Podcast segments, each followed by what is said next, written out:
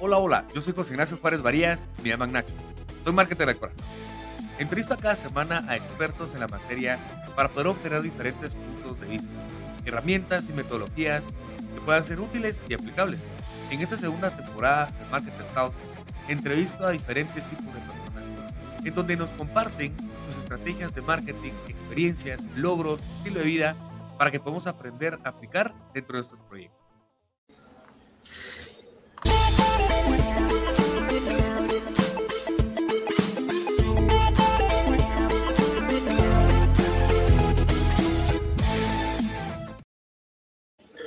Hola, hola Marketer, ¿cómo estás? Pues es genial. Nuevamente en un podcast presencial aquí en Marketer Podcast Lab, en donde siempre hablamos de marketing. Y bueno, hoy estamos hablando de un tema muy especial, pues porque es, es, un, es un proyecto, es más, más que un proyecto, es una manera de poder ver, eh, de trascender con una marca.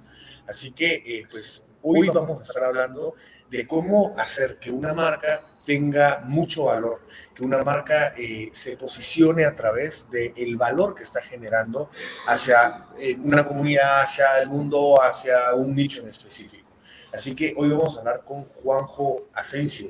Él es una persona que se ha destacado en el mundo de la tecnología, ¿verdad? Últimamente ha hecho muchísimos proyectos acerca de cómo eh, educar a través de la tecnología.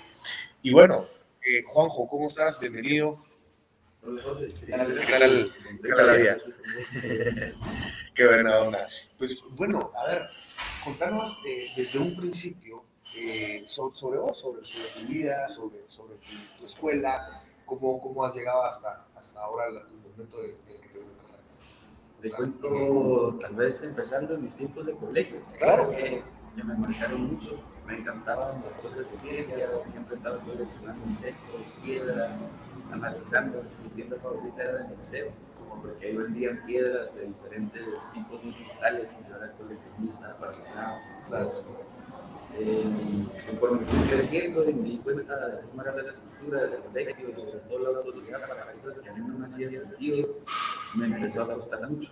La, verdad es que sufrí mi paso por el colegio, sí. eh, cosas que yo pensaba que a mí no me iban a servir de nada nunca, pero que igual tenían que ser casi que a la una motivación de algo que, para mí personalmente no estaba ahí. Después fui a la universidad bastante motivado por, por lo que me recomendó estudiar mi mamá, lo mejor de, de, su visión para mí, pero también me di cuenta que no era lo mío. Entonces, pues terminé la U, nunca volví a, trabajar o ejercer lo que estudié. Eh, Siempre me gustaron los deportes, las actividades de afuera, eh, armar legos, realmente me encantaba, pasaba horas ahí. Tal vez algo que me marcó mucho fue la trayectoria por el proceso de educación, ¿verdad? ¿Por qué estoy haciendo esto si yo mismo siento que no me va a servir nunca y cómo podría ser diferente? Es una incógnita muy, muy válida en diferentes edades el que por qué estoy haciendo esto y por qué, para qué. lo hemos sentido, pero claro. sobre todo cuando estás llegando a las partes más avanzadas de una materia, man, yo decía, estoy de economía, mi último examen fue una impresión de cuatro páginas, y me pregunté, ¿de qué me va a servir esto? Como cuándo? Nunca, hasta no, no ha llegado. Ya, ya, cómo no. No, no y, y, es, y es importante eh, saber de que cuando tú estás, bueno, cuando te identificas con algunas cosas, por ejemplo, yo con la mate me identifiqué mucho y me gustaba un montón. Tal vez en esa materia nunca me pregunté el por qué la iba a necesitar o no, porque al final de cuentas encontrás tu flow, ¿no? Encontrás tu, tu, tu estado de flow en, en, una materia, en este caso. Por ejemplo, a mí la historia, cuando yo empezaba solo a, a tener que memorizar de fechas, nombres, lugares, ¿verdad? Eh, ya ahí decía, esto, esto bueno, es cultura, pues, pero al final de cuentas, ¿con quién me vas a entrar hablando de esto? Pues, y a la fecha, pues sí, se utiliza, ¿verdad? Hay cosas que se utilizan, hay, hay cosas, por ejemplo, eh, como el tema de, de, bueno, la computación, por ejemplo, existen algunos programas que nunca, nunca los voy a utilizar, pues. Pero sin embargo, uno va entendiendo que existe dentro de la educación, pues, un modelo de enseñanza, un lugar no para que aprendas ese programa, sino para que tomes decisiones de programas que, que se parecen, ¿no? Claro. Y, y, bueno, contanos, contanos un poco de, cómo fue que eh, te fuiste, eh, fuiste creciendo en el ámbito de la tecnología. En, en, en, bueno, después de la universidad, tú dijiste, bueno, aquí hay algo que a mí me gusta, hay algo que, que cuéntanos un poquito sobre tu propósito. Y, y más, más, más que todo, cuéntanos cómo llegaste a OneBot. Sí, buenísimo. Tecnología no es tampoco mi gran fuerte, te okay. cuento. Yo soy más del lado del emprendimiento, del negocio, un poco de tecnología y un poco de educación también, pero el emprendimiento fue lo que para mí terminó de abrir una posibilidad a lo que yo sí quería. Yeah. Y cuando me gradué de la universidad tuve la oportunidad de trabajar en el Centro Municipal de Emprendimiento, que es una incubadora de negocios de la Igual. Súper interesante porque combinaba a una población del el área central de la zona 1, en su mayoría vendedores ambulantes en la calle, ¿verdad? señoras que vendían chicles, candelas artesanales, cositas muy artesanales, y algunos alumnos de la mar, entre ellos algunos alumnos de MBA que tomaban el curso, porque el pensum, el currículum es muy bueno, yeah. basado en la metodología que se hizo en la Escuela de Negocios de MIT. Y era fascinante ver la combinación de todos los perfiles en un mismo salón, porque siempre se aprendía uno de otro. Claro. ¿verdad? Llegaba gente del MBA con muchísima experiencia teórica y las señoras vendedoras ambulantes decían, ay papadito, usted no sabe vender nada, venga, yo le voy a enseñar. Entonces hacía una dinámica muy. Intercultural. Sí, claro. Y, y, de visiones distintas y de actitudes distintas. ¿verdad? Creo que a veces saber mucho puede paralizar de actuar y a veces no saber nada te obliga a actuar porque es lo único que tenemos. Claro. Y ahí teníamos una combinación interesante. Sí. Y en una de las charlas de, del Centro Municipal de Emprendimiento teníamos siempre la oportunidad de escuchar a un miembro de ello, que es Entrepreneurs Organization, súper interesante la organización también, los principios y la metodología que usan, y llegaban con invitados una vez al mes. Y una de ellas más que fue Wilson. Y me inspiró y me abrió una ventana, una nueva posibilidad de cómo puedes hacer negocio, de cómo puedes hacer empresa y al mismo tiempo hacer impacto. ¿Cómo? Y esa combinación para mí fue mágica. Claro. Y siempre me quedó ahí la espinita de cómo yo puedo llegar a hacer eso. Claro. Y eventualmente estábamos un grupo de unas 30 personas en una presentación de empresarios por la educación, que fue aquí en Antiguo, en una aldea de Antiguo. Yeah. Casualmente estaba Philip Wilson también, en la misma fila en la que yo estaba sentado. Y los números eran deprimentes, la verdad. Estábamos dentro de los peores 10 a nivel mundial en todo y los peores 5 en cuanto a calidad de educación de ciencia y tecnología para niños en la escuela primaria. Claro.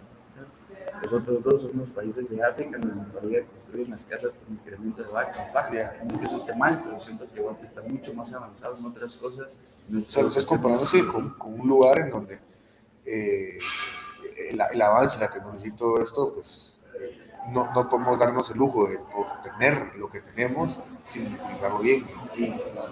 Y allá, pues en su momento habrá que, habrá que ir a implementar otro tipo de cosas, porque al final yo creo que una cosa, la tecnología por allá, en estos momentos creo que no es tan viable como lo es en Guatemala y desaprovecharlo, claro. Sí, claro. si ellos quieren, ¿verdad? No Claro. es que la tecnología sea buena y que tengamos que encontrar la fuerza, claro. puede ser buena si sabemos usarla bien. Claro. Podemos hablar un poquito más de eso, de cómo nosotros tenemos esa visión para los niños también. Como, Crear tecnología y no solo consumirla, claro, o que nos consuma. claro, exacto.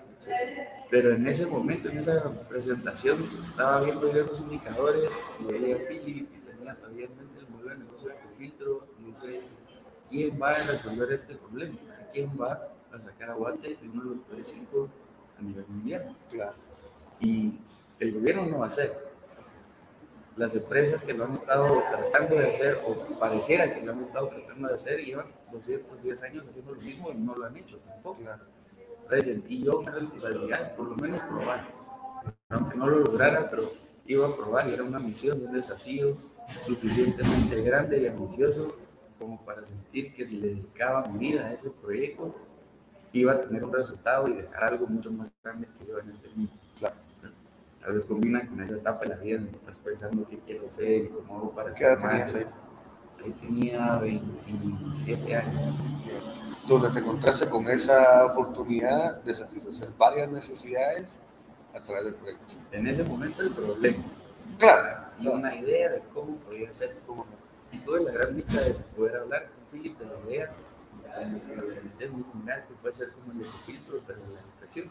Claro. Y a partir de ahí nos juntamos más o menos una vez al mes en una sesión de mentoría, que es algo de las más valiosas. Entonces, de la mano con alguien que ya pasó por ese camino y que tiene ya el conocimiento, tiene la experiencia, tiene la red de contactos y que te vaya empujando, es, es un momento más. Porque aparte también, si lo logras hacer con alguien a quien admiras y que sentís que te agrega valor, es, es mucho más enriquecedor, ¿verdad? también te ayuda de alguna forma a encontrarte a vos mismo. Así es. Y yo creo que ese fue el momento mágico para mí en. Buenísimo, buenísimo. ¿Y qué, qué fue lo que viste en, en, en OneBot?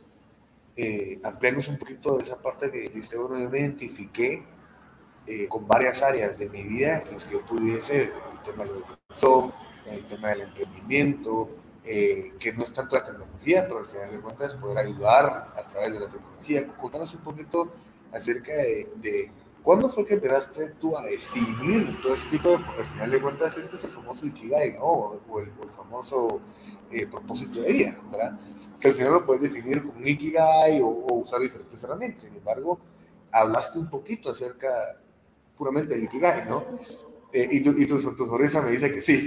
Entonces, cuéntanos un poquito en el momento en el que tú estuviste desarrollando esto, lo hiciste junto con Philip, o, o, bien ese momento fue un momento de tu vida en donde dijiste, esto es, ya yo lo confirmé. Contanos ese, ese, ese momento de, no sé, dos, tres meses que viviste de esa época.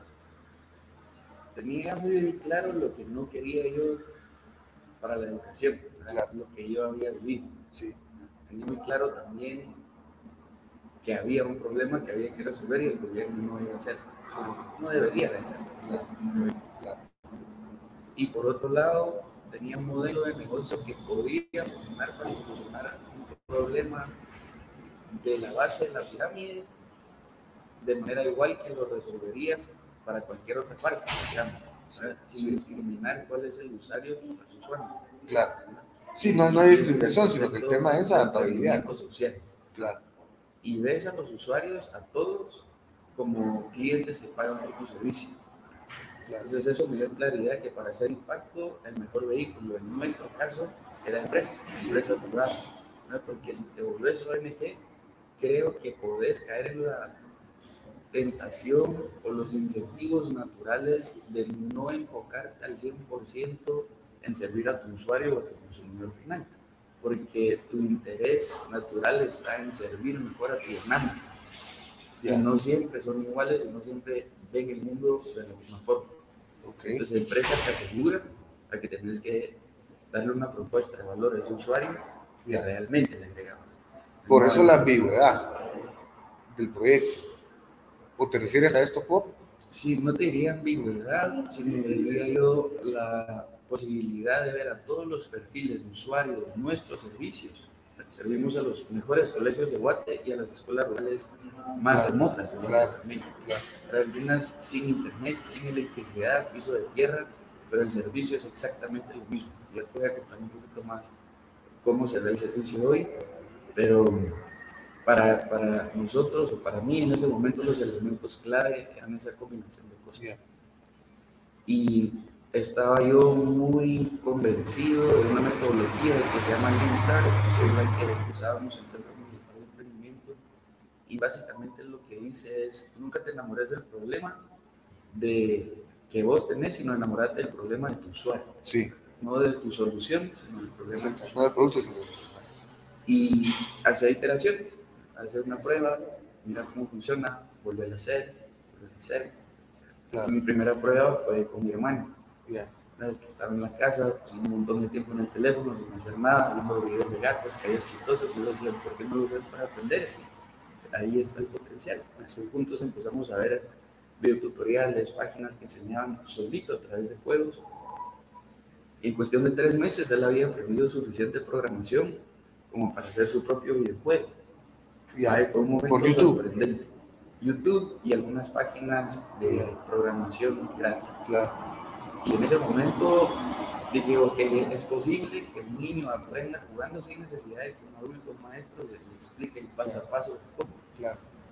¿Qué pasa si tomamos ese principio y lo replicamos y lo alineamos y lo convertimos en algo que pueda escalar y que pueda también ser aceptado? al final es acercarlo, ¿no? Acercar el, el, el, producto, acercar el servicio para que la persona que tú estás viendo como un posible target, pues eh, sea, y en este caso, pues gente que le gusta, que nace con la tecnología, y entonces seguro eso es un, eh, un anillo ¿no? Sí, yo creo que los niños nacen con la tecnología, pero siempre decimos que tienen este otro chip, las que ya vienen sin el chip. Exacto. Pero ¿para qué lo están usando hoy? Exacto. ¿De, qué sirve? ¿Cómo les sacas un provecho positivo para ellos y para la sociedad? Que no sea solo que eso es en redes sociales. Exactamente, que es lo que me decías desde el principio, ¿no? O sea, el, poder hacer que sea una eh, información o que sea un medio, eh, pues, informativo, formativo, ¿verdad? Exactamente.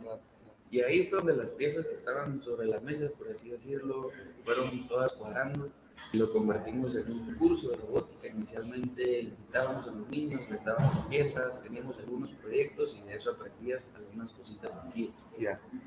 Y lo fuimos convirtiendo cada vez más en algo más estructurado.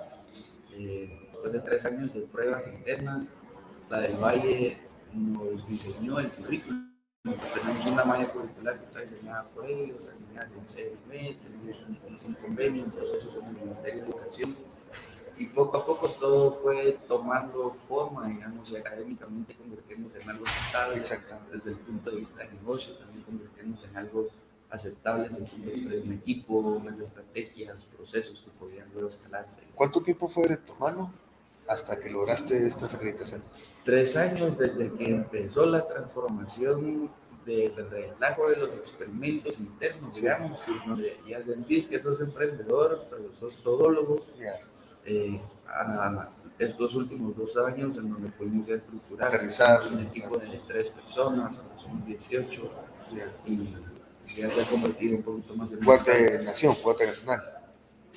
18 aquí en Guate y nuestros clientes en Guate en Honduras. Honduras, ya, ya, ya salimos a Honduras, ah, qué bueno. Sí.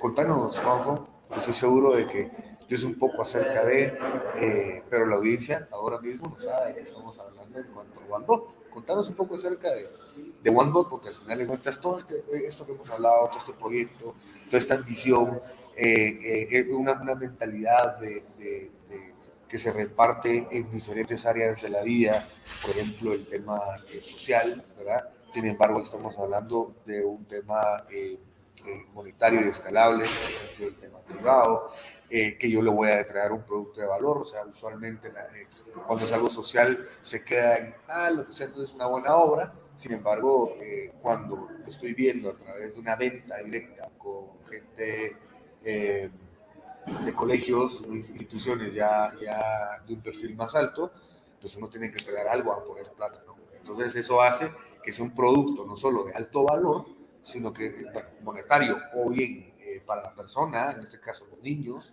y en este caso pues, los colegios que, que, requieren de esos programas, eh, pues todo esto, como te digo, es, es, un, es, un, proyecto en el cual tú has ido formando para, para estos fines. Cuéntanos un poquito acerca de... Contémosle a la audiencia, ya sí. tienen todas las piezas sí. por lado, ahora las vamos a, a, poner en lo que hacemos hoy. Buenísimo. Y básicamente somos una empresa de educación de ciencia y tecnología. Tenemos una misión, que es llevar Guate al top 10 en calidad de educación de ciencia y tecnología para mí. Esa es nuestra Big Hairy Audacious Goal, dicen en inglés. Buenísimo. Y Esa es la promesa de marca, esa es la promesa de... Esa es nuestra misión. Misión. Y hay una metodología, la de yo, justamente Big Heavy Audacious Goal, meta eh, grande, peluda y audaz, ¿verdad? Que es básicamente el concepto de apuntarle a las estrellas y verás en la luna, ¿cómo es apuntarle a las sí, sí. estrellas? Y nos motiva, ¿verdad? Es un propósito más allá para todo el equipo, es una misión noble que aparte puede también tener una repercusión muy grande en el país, en la economía y lo que tenemos es un programa que se entrega a colegios, eh, que incluye todo lo que necesitas para poder dar una clase de ciencia y tecnología dentro del colegio. Kits de robótica, una plataforma, tutoriales, guías docentes, ejercicios para los niños y ahora también unas piezas para resolver donde aprenden a diseñar. Y en resumen lo que hicimos fue tomar los contenidos que tenías que enseñar por, por mandato del Ministerio y del CNB y potencializarlos con tendencia internacional y generar proyectos que te enseñan esos temas que deberías de dar y un poquito más, pero jugando. Y la metodología ha resultado ser hasta seis veces más efectiva si lo haces basado en proyectos y basado en juego que en la forma tradicional. Y el modelo de negocio contempla que cada vez que tenemos un colegio privado, cofinanciamos operaciones en un solo público. Y ahí es donde se cierra un ciclo de ganar, ganar, ganar. Por un lado, uno de los desafíos más grandes que teníamos era poder revender a los colegios privados. Le buscaban comprarnos los kits al principio y nunca más volvíamos a de ellos, ¿verdad? porque no había un modelo de negocio que les siguiera agregando valor a ellos en el tiempo. Pronto nos dimos cuenta que el valor estaba en los ejercicios. No hay un contenido de nada que un kit si no hay nada que hacer con él. Es como tener una compu programa. Exacto. Entonces, el kit pasó a convertirse en los programas, pero no entenderlos, pues, no saber que, o que existen o cómo funcionan, o para qué. El kit pasa a algo secundario y se convierte en un programa que se vende anualmente. Y eso incluye el robot, incluye todas las otras cosas que te digo, pero el robot vuelve a nosotros después de un año. Esto le beneficia al colegio porque se asegura que sus kits no entran en obsolencia. Se te pierde una tuerca conmigo y ya no puedes usar el kit entero. Claro. Entonces los estamos manteniendo siempre y esos que vuelven a nosotros los llevamos a una escuela rural que no hubiera podido costearse el 100% de costo del programa y les damos una beca. Y ponemos nosotros un cofinanciamiento de parte de OneBook, el colegio lo pone también a través de esos kits que vuelven y la escuela recibe exactamente el mismo programa, solo que con kits usados. Como un carro, una moto, una kit usada, no es nueva, pero tiene el mismo valor y las mismas opciones. Y así logramos hacer un ciclo virtuoso en donde podemos ir poco a poco también cerrando esa brecha que existe entre la calidad de la educación privada y la pública. Buenísimo, buenísimo. ¿Cómo, cómo eh, al momento de nosotros entender, Juanjo, eh, sobre OneBot, ¿cómo, cómo, qué, impacto crees que va a generar a nivel eh, comunidad? porque una cosa es, ah, viene Juanjo, ¿verdad? O, ah, OneBot, me explico, o sea, se escucha OneBot. Uno al momento de hacer ese tipo de marcas, al momento de hacer ese tipo de productos, proyectos, hay una trascendencia en la marca, porque no solo es de, eh, voy a hablar tal vez del, chino que colocó la tienda aquí a la vuelta, que lo que quiere es plata, o sea, que comas o no comas, al final de cuentas tiene desde salchichas, creo que en la refri, hasta gaseosas y, chucherías, ¿verdad? Entonces, pero este brother lo que quiere es vender para tener plata. Claro está que un negocio es para, para lucrar, ¿no? Un negocio es para, ese, es el, el, tema, el ser sostenible. Sin embargo, busca rentabilidad, sin embargo, y hay muchísimas más marcas, Coca-Cola, McDonald's, que trascienden de eso, trascienden de solo generar plata, es un negocio, a hacer una marca y que la gente se identifique con esa marca. Y sin embargo, estoy hablando de dos, de dos marcas de, de comida y de comida eh, rápida o de comida gaseosa, pues me, explico. Entonces, que constantemente tienen que estar innovando para adaptarse al mercado. El tema ahí es que son dos marcas, podríamos hablar de Apple y podríamos hablar de muchas marcas, que han logrado posicionarse en el mercado. OneBot es una marca en la cual en su momento se posicionará por el hecho que está haciendo, porque al final de cuentas el humano está hecho de emociones y sentimientos. Entonces, eh, cuando tú te acercas a tu comunidad, ¿Cómo identificas primero quiénes son tus usuarios? Porque no cualquier colegio puede tener esto, o sí, eh, no cualquier comunidad puede tener ese tema, o sí, cómo preparas al usuario. Cuéntame un poquito acerca de la marca como tal, cómo la ven y qué es lo que haces tú para interactuar con tu segmento, con, tus varios nichos de mercado, porque imagino yo que dentro del nicho de mercado de la, donde está la pirámide y es, y es la parte alta, tenés varios nichos de mercado ahí, o no, ¿verdad? O bien en la parte baja de la pirámide, que también ahí pues sí puedan haber más nichos. Me gustaría separar esa conversación en dos temas, ¿verdad? Por un lado, el lado de, de, de, empresa y marca solo para hacer dinero y hacer impacto, ¿verdad? Y yo no creo que esas tengan que estar separadas. Y, te, y, te, cuento por qué y cómo. Okay. Y la otra es cómo nos perciben y cómo es la lucha para que nos perciban, sobre todo en una industria que está tan acostumbrada a lo de antes, que es la educación. ¿verdad? Y si no tienes 40 años de experiencia y todo tu equipo tiene un pelo blanco, es muy difícil tener credibilidad. ¿Cómo? Y cómo hemos ido trabajando en eso. Buenísimo. Pero sobre la primera, yo creo que tenemos la confusión de que una marca, una empresa hace mal existiendo solo para generar utilidades. La verdad es que para eso existe. Claro. Y ese es su propósito. El nuestro también. Existimos para generar utilidades y nos motiva. Y queremos hacerlo y lo vamos a hacer. Claro. La diferencia está en cómo lo generas claro. y qué impacto dejas después de que lo generaste.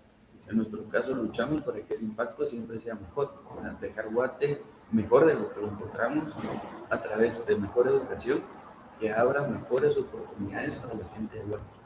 El sueño chapín, pero vivido desde Guate, sin tener que emigrar. Claro. Y yo creo que las oportunidades de trabajo, de tecnología, son las que nos pueden abrir esas puertas y hacer esos sueños realidad. Porque para eso estamos trabajando. Pero no hay por qué separar los conceptos.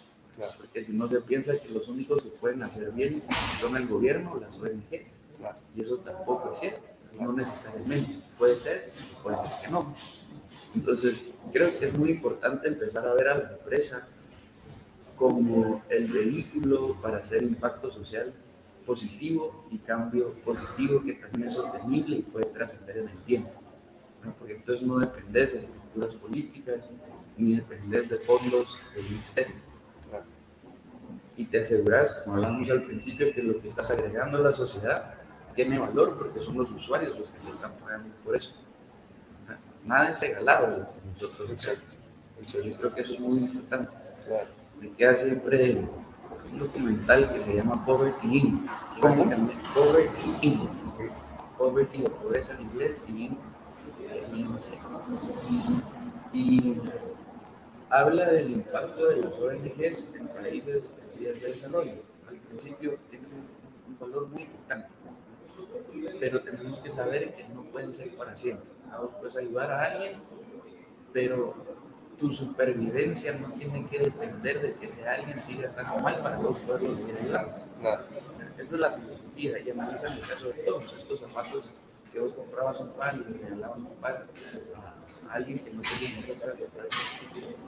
Y en Haití es donde uno de los lugares en donde más, más regalos está al principio. Y al principio, bueno, onda, ¿verdad? Los zapatos gratis. Claro. Pero empezaban después a analizar el impacto que eso tenía en la sociedad lo que resultó es que quebraron a todas las zapaterías de Haití.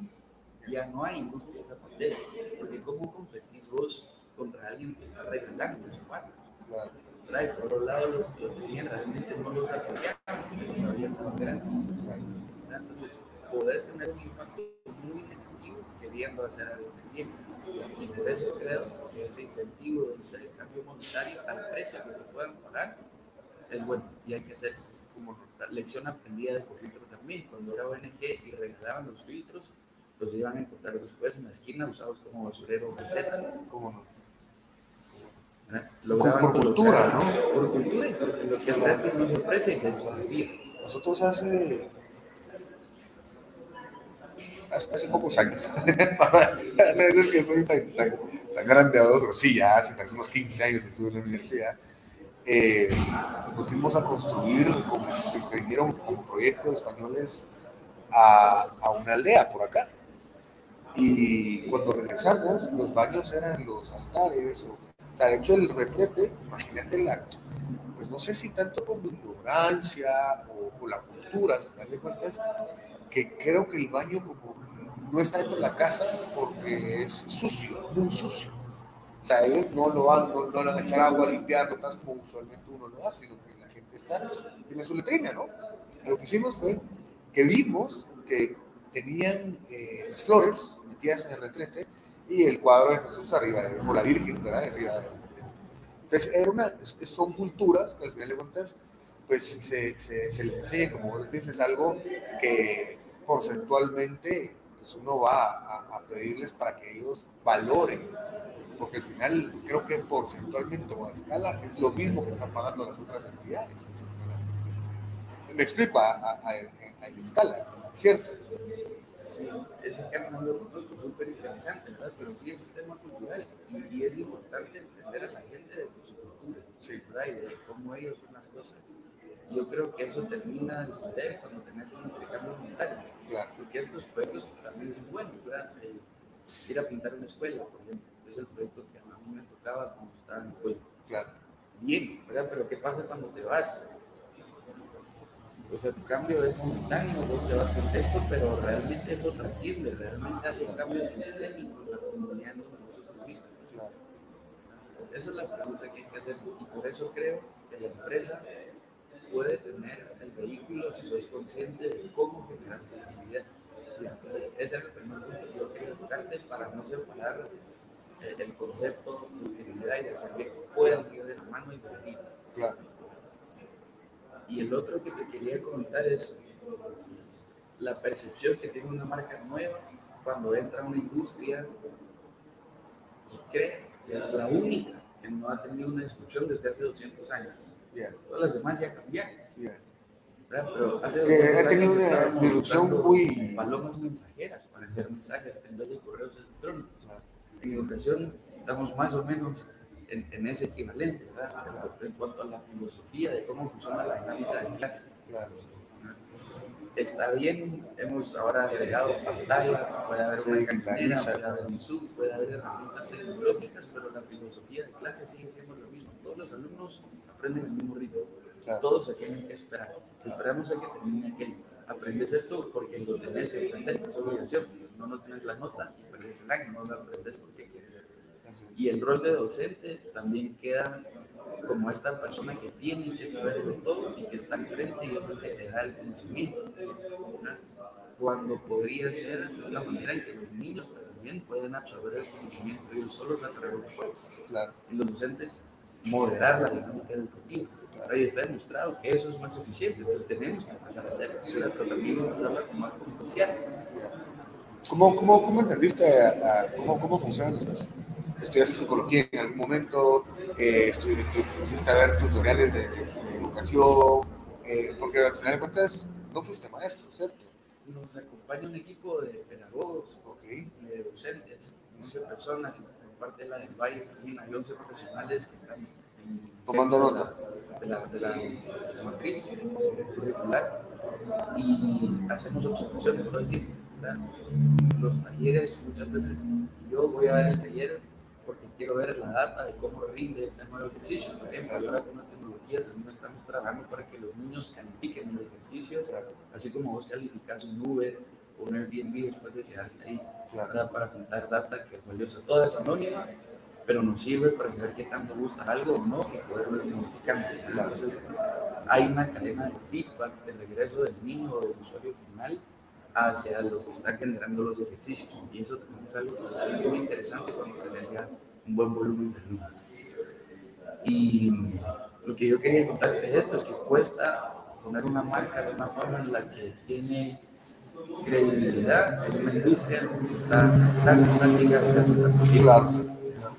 Y para nosotros es clave tener apoyo, por ejemplo, de la Universidad del Valle, de PROFIT, que está financiando un proyecto que tenemos ahorita activo, y de otras organizaciones más grandes que te van poniendo credibilidad. Hemos usado en bastantes incubadoras, aceleradoras de negocios, levantamos ahorita la Tijuana, estamos en que es de las más importantes de México a nivel latinoamericano, y pues cuesta validarte solo y por eso también tienes de alguna forma que trayendo aliados a la. Claro. Ese creo que es uno de los desafíos más grandes.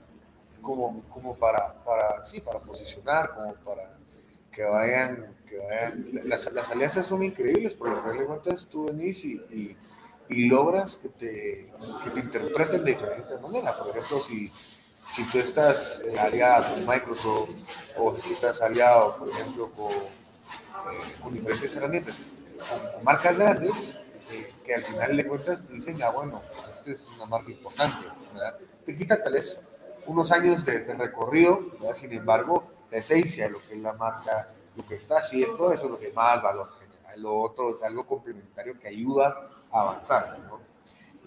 Y las alianzas son clave para llegar lejos también. Claro, exacto, exacto. Es- eso, es- eso es a lo, a- a lo que me refiero. Y, y cuéntame un poco más sobre, eh, sobre ese estudio que hacen a los niños, porque al final de cuentas, si tú no haces un programa, porque el robot al final de cuentas es algo físico que pueda llegar a cualquiera. De hecho, a mí me gustaría eh, armarlo, ¿verdad? Ahora bien, eh, que hoy no. Sí. Eh, a mí me gustaría utilizarlo, tas, y porque a mí me gusta, de hecho, Legos. No sé si te has dado cuenta que es de, creo que es de 2 a 99 años, una cosa así. Que al final de cuentas, no sé si tú tienes alguna, alguna, alguna comentario de, de, Lego, pero al final de cuentas, Lego es una empresa que a mí me ha sorprendido por eso exactamente, porque tiene un nicho de mercado enorme, pues, ¿verdad? O sea, ellos es como la comida para todos, pues, ¿verdad? Sin embargo, pues se dedica, a, por ejemplo, si saca cosas de Marvel, ese tipo de cosas, a la gente de Marvel, tal. Si, saca sobre, sobre Bob Esponja, pues Bob Esponja, si saca sobre Bob, con, con sus turbos, sus- Entonces, al final, ya, ya empieza a hacerse esos nichos de mercado, pero lo que voy es a, a entender al usuario, ¿verdad? Eh, a través del programa, porque estás hablando de un programa que al final le vas a hablar desde el programa, del software, a la persona. Y en este caso, son niños, por ejemplo, de 5 a 15 años, son diferentes a niños de 15 en adelante. O, o niños de 5 años o de 7 años son diferentes a los de 15, por ejemplo. O bien los de la escuela privada o la escuela pública. Interesantes esos temas. Primero, decirte que no hay diferencia entre el potencial de las escuelas privadas, las más urbanas y las más rurales. Los indicadores al inicio son exactamente igual en ambas, aunque los niños... En los niños, la capacidad. Ya, la capacidad. Entonces, es mito que hay más potencial en una o en otra. Ya. Donde empezamos a Por temas de alimentación, por temas de En este costumbres. punto, no, donde empezamos que empieza a cambiarse una mentalidad. Mientras más se educan, más les cuesta abrir la mente otra vez para temas nuevos. ¿Cómo? Ya, Y un ejemplo interesante de lo que traías del Lego es, al principio los Legos eran solo los ladrillos y venían un montón entre una cubeta y vos podías armar lo que quisieras. claro. Y el concepto de eso es interesante, porque vos tenés tus piezas, pero la creatividad en vos, Claro. no hay límites. Y poco a poco los Legos tendieron, justo como vos decís, de las figuritas de la película más famosa, el carrito del que sale no sé dónde, y trae una serie de instrucciones que te dice exactamente qué hacer. Entonces, la esencia de lo que era el Lego ya se perdió, porque te enseña a seguir instrucciones paso a paso con una instrucción perfecta de lo que tenés que hacer. Ya, Y sí, aprendes a seguir instrucciones, buena onda, pero la satisfacción ahí viene para los papás nada más. ya. Que compraron la cajita y ahora ven que su hijo y Lo hizo exactamente lo que hizo en la caja. Pero en cuanto a creatividad que aprendiste, absolutamente nada. ya. Entonces, Algo, algo una armarán por otro lado, pero no Eso es. empieza a pasar para los que después tienen la creatividad y la libertad de desarmar eso, ojalá mezclarlo con otro que Claro. también, ya cuando lo metes entre tu cubeta con los de antes y empezás a armar tus propias cosas. Claro, ¿verdad? Pero es una analogía interesante de cómo funciona el sistema educativo tradicional también. ¿cómo? Te están enseñando a ser creativo o te están enseñando a seguir instrucciones. Te están enseñando a ser igual o te están pensando, enseñando a pensar igual que los demás. Y pareciera ser opuesto cómo funciona el sistema educativo tradicional a lo que se demanda en el mundo real. claro. Lo que más buscan las empresas ahora es autonomía y creatividad en sus trabajadores. cuando en el colegio se aprende eso, es opuesto. Entonces, nosotros tomamos esos temas de las habilidades del siglo XXI, propuestas por el Foro Económico Mundial, en base a lo que se las habilidades que son necesarias para ser exitoso en el mundo como lo tenemos ahora, independientemente de que usted te desarrolle. Entonces, el currículum parte de ahí. Por supuesto, se complementa con un lado técnico y tecnológico, donde aprendes a usar el software, el robot y demás. Claro, Pero siempre estamos en la lucha de asegurarnos que lo que estás aprendiendo es a y a ser creativo haciendo uso de esta tecnología. Y de paso, aprendes tecnología. pero lo principal es enseñarte cómo empezar a resolver problemas y cómo tomar un proyecto, un problema y generar una solución para eso. Que hasta yo mismo lo puedo usar, ¿no?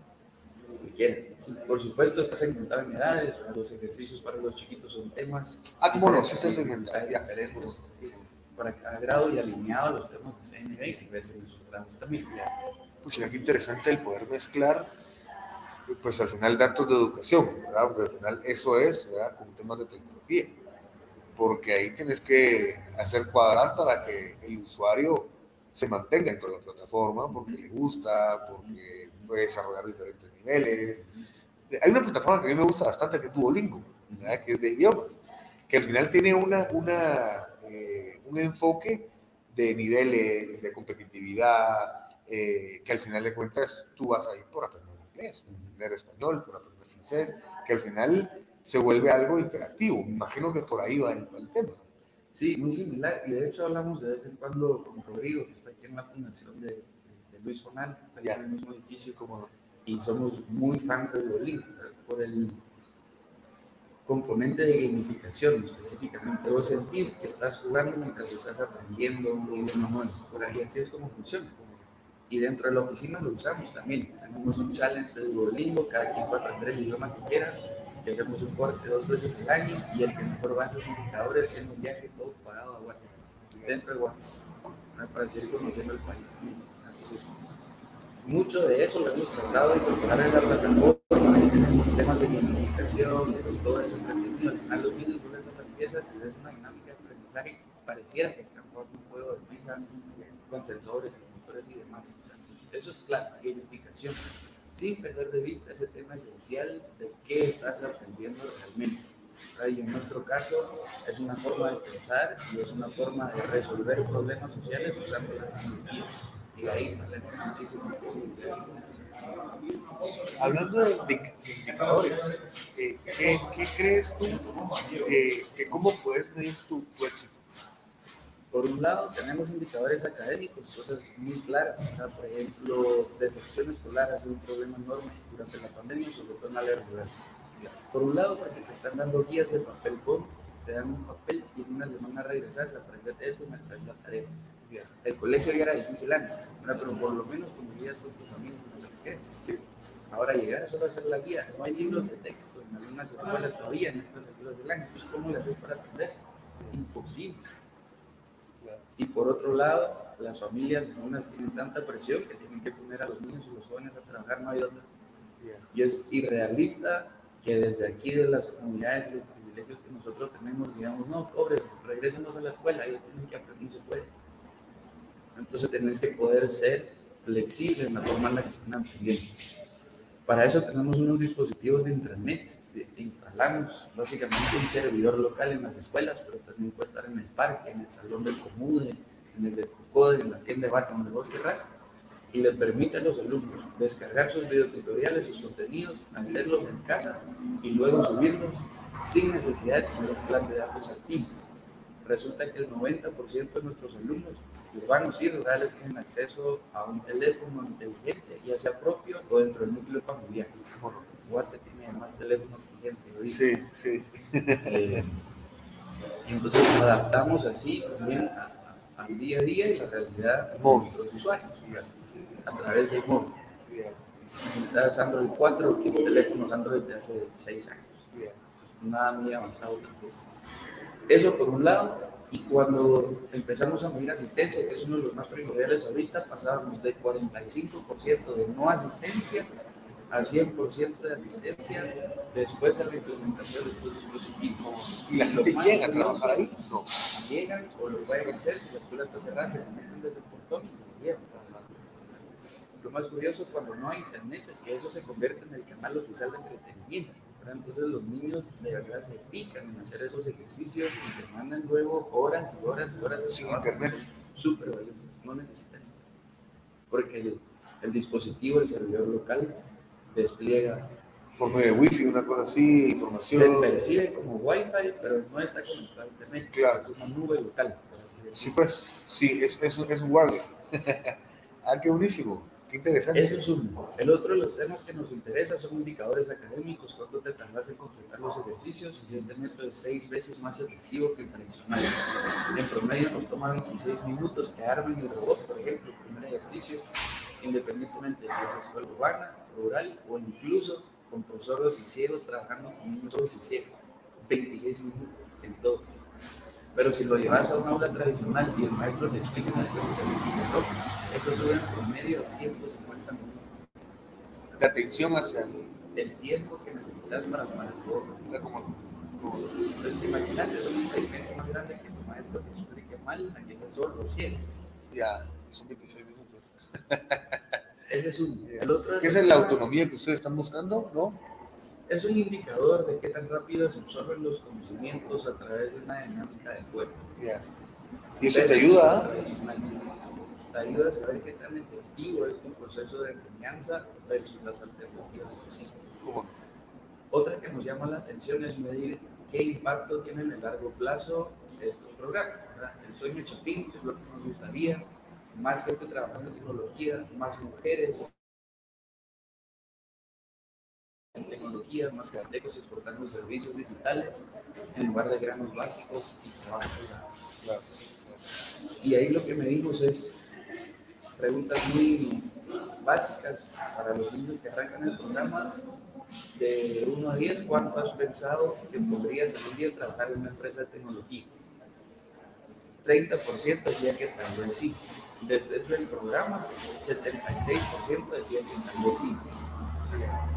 ¿Has pensado seguro en carreras relacionadas con tecnología o ciencia antes del programa? 30% que sí. Después del programa, 70% que sí. Entonces, una estadística que se invierte, Claro, básicamente. claro.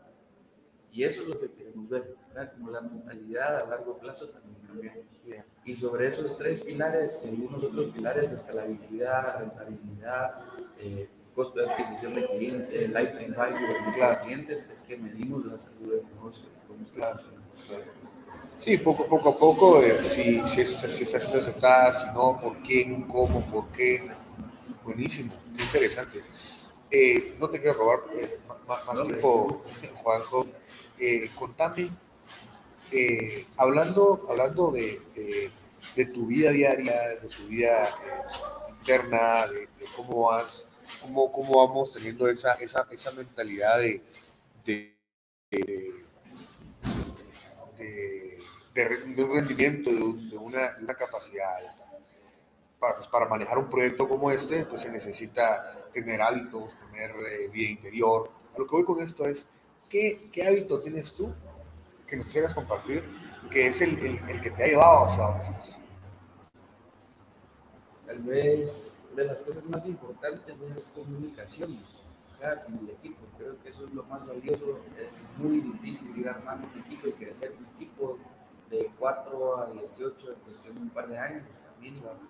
Y tratarnos de tener una comunicación abierta. Eh, creo que es muy importante que todo el equipo sienta que es su empresa también, no solo nuestra.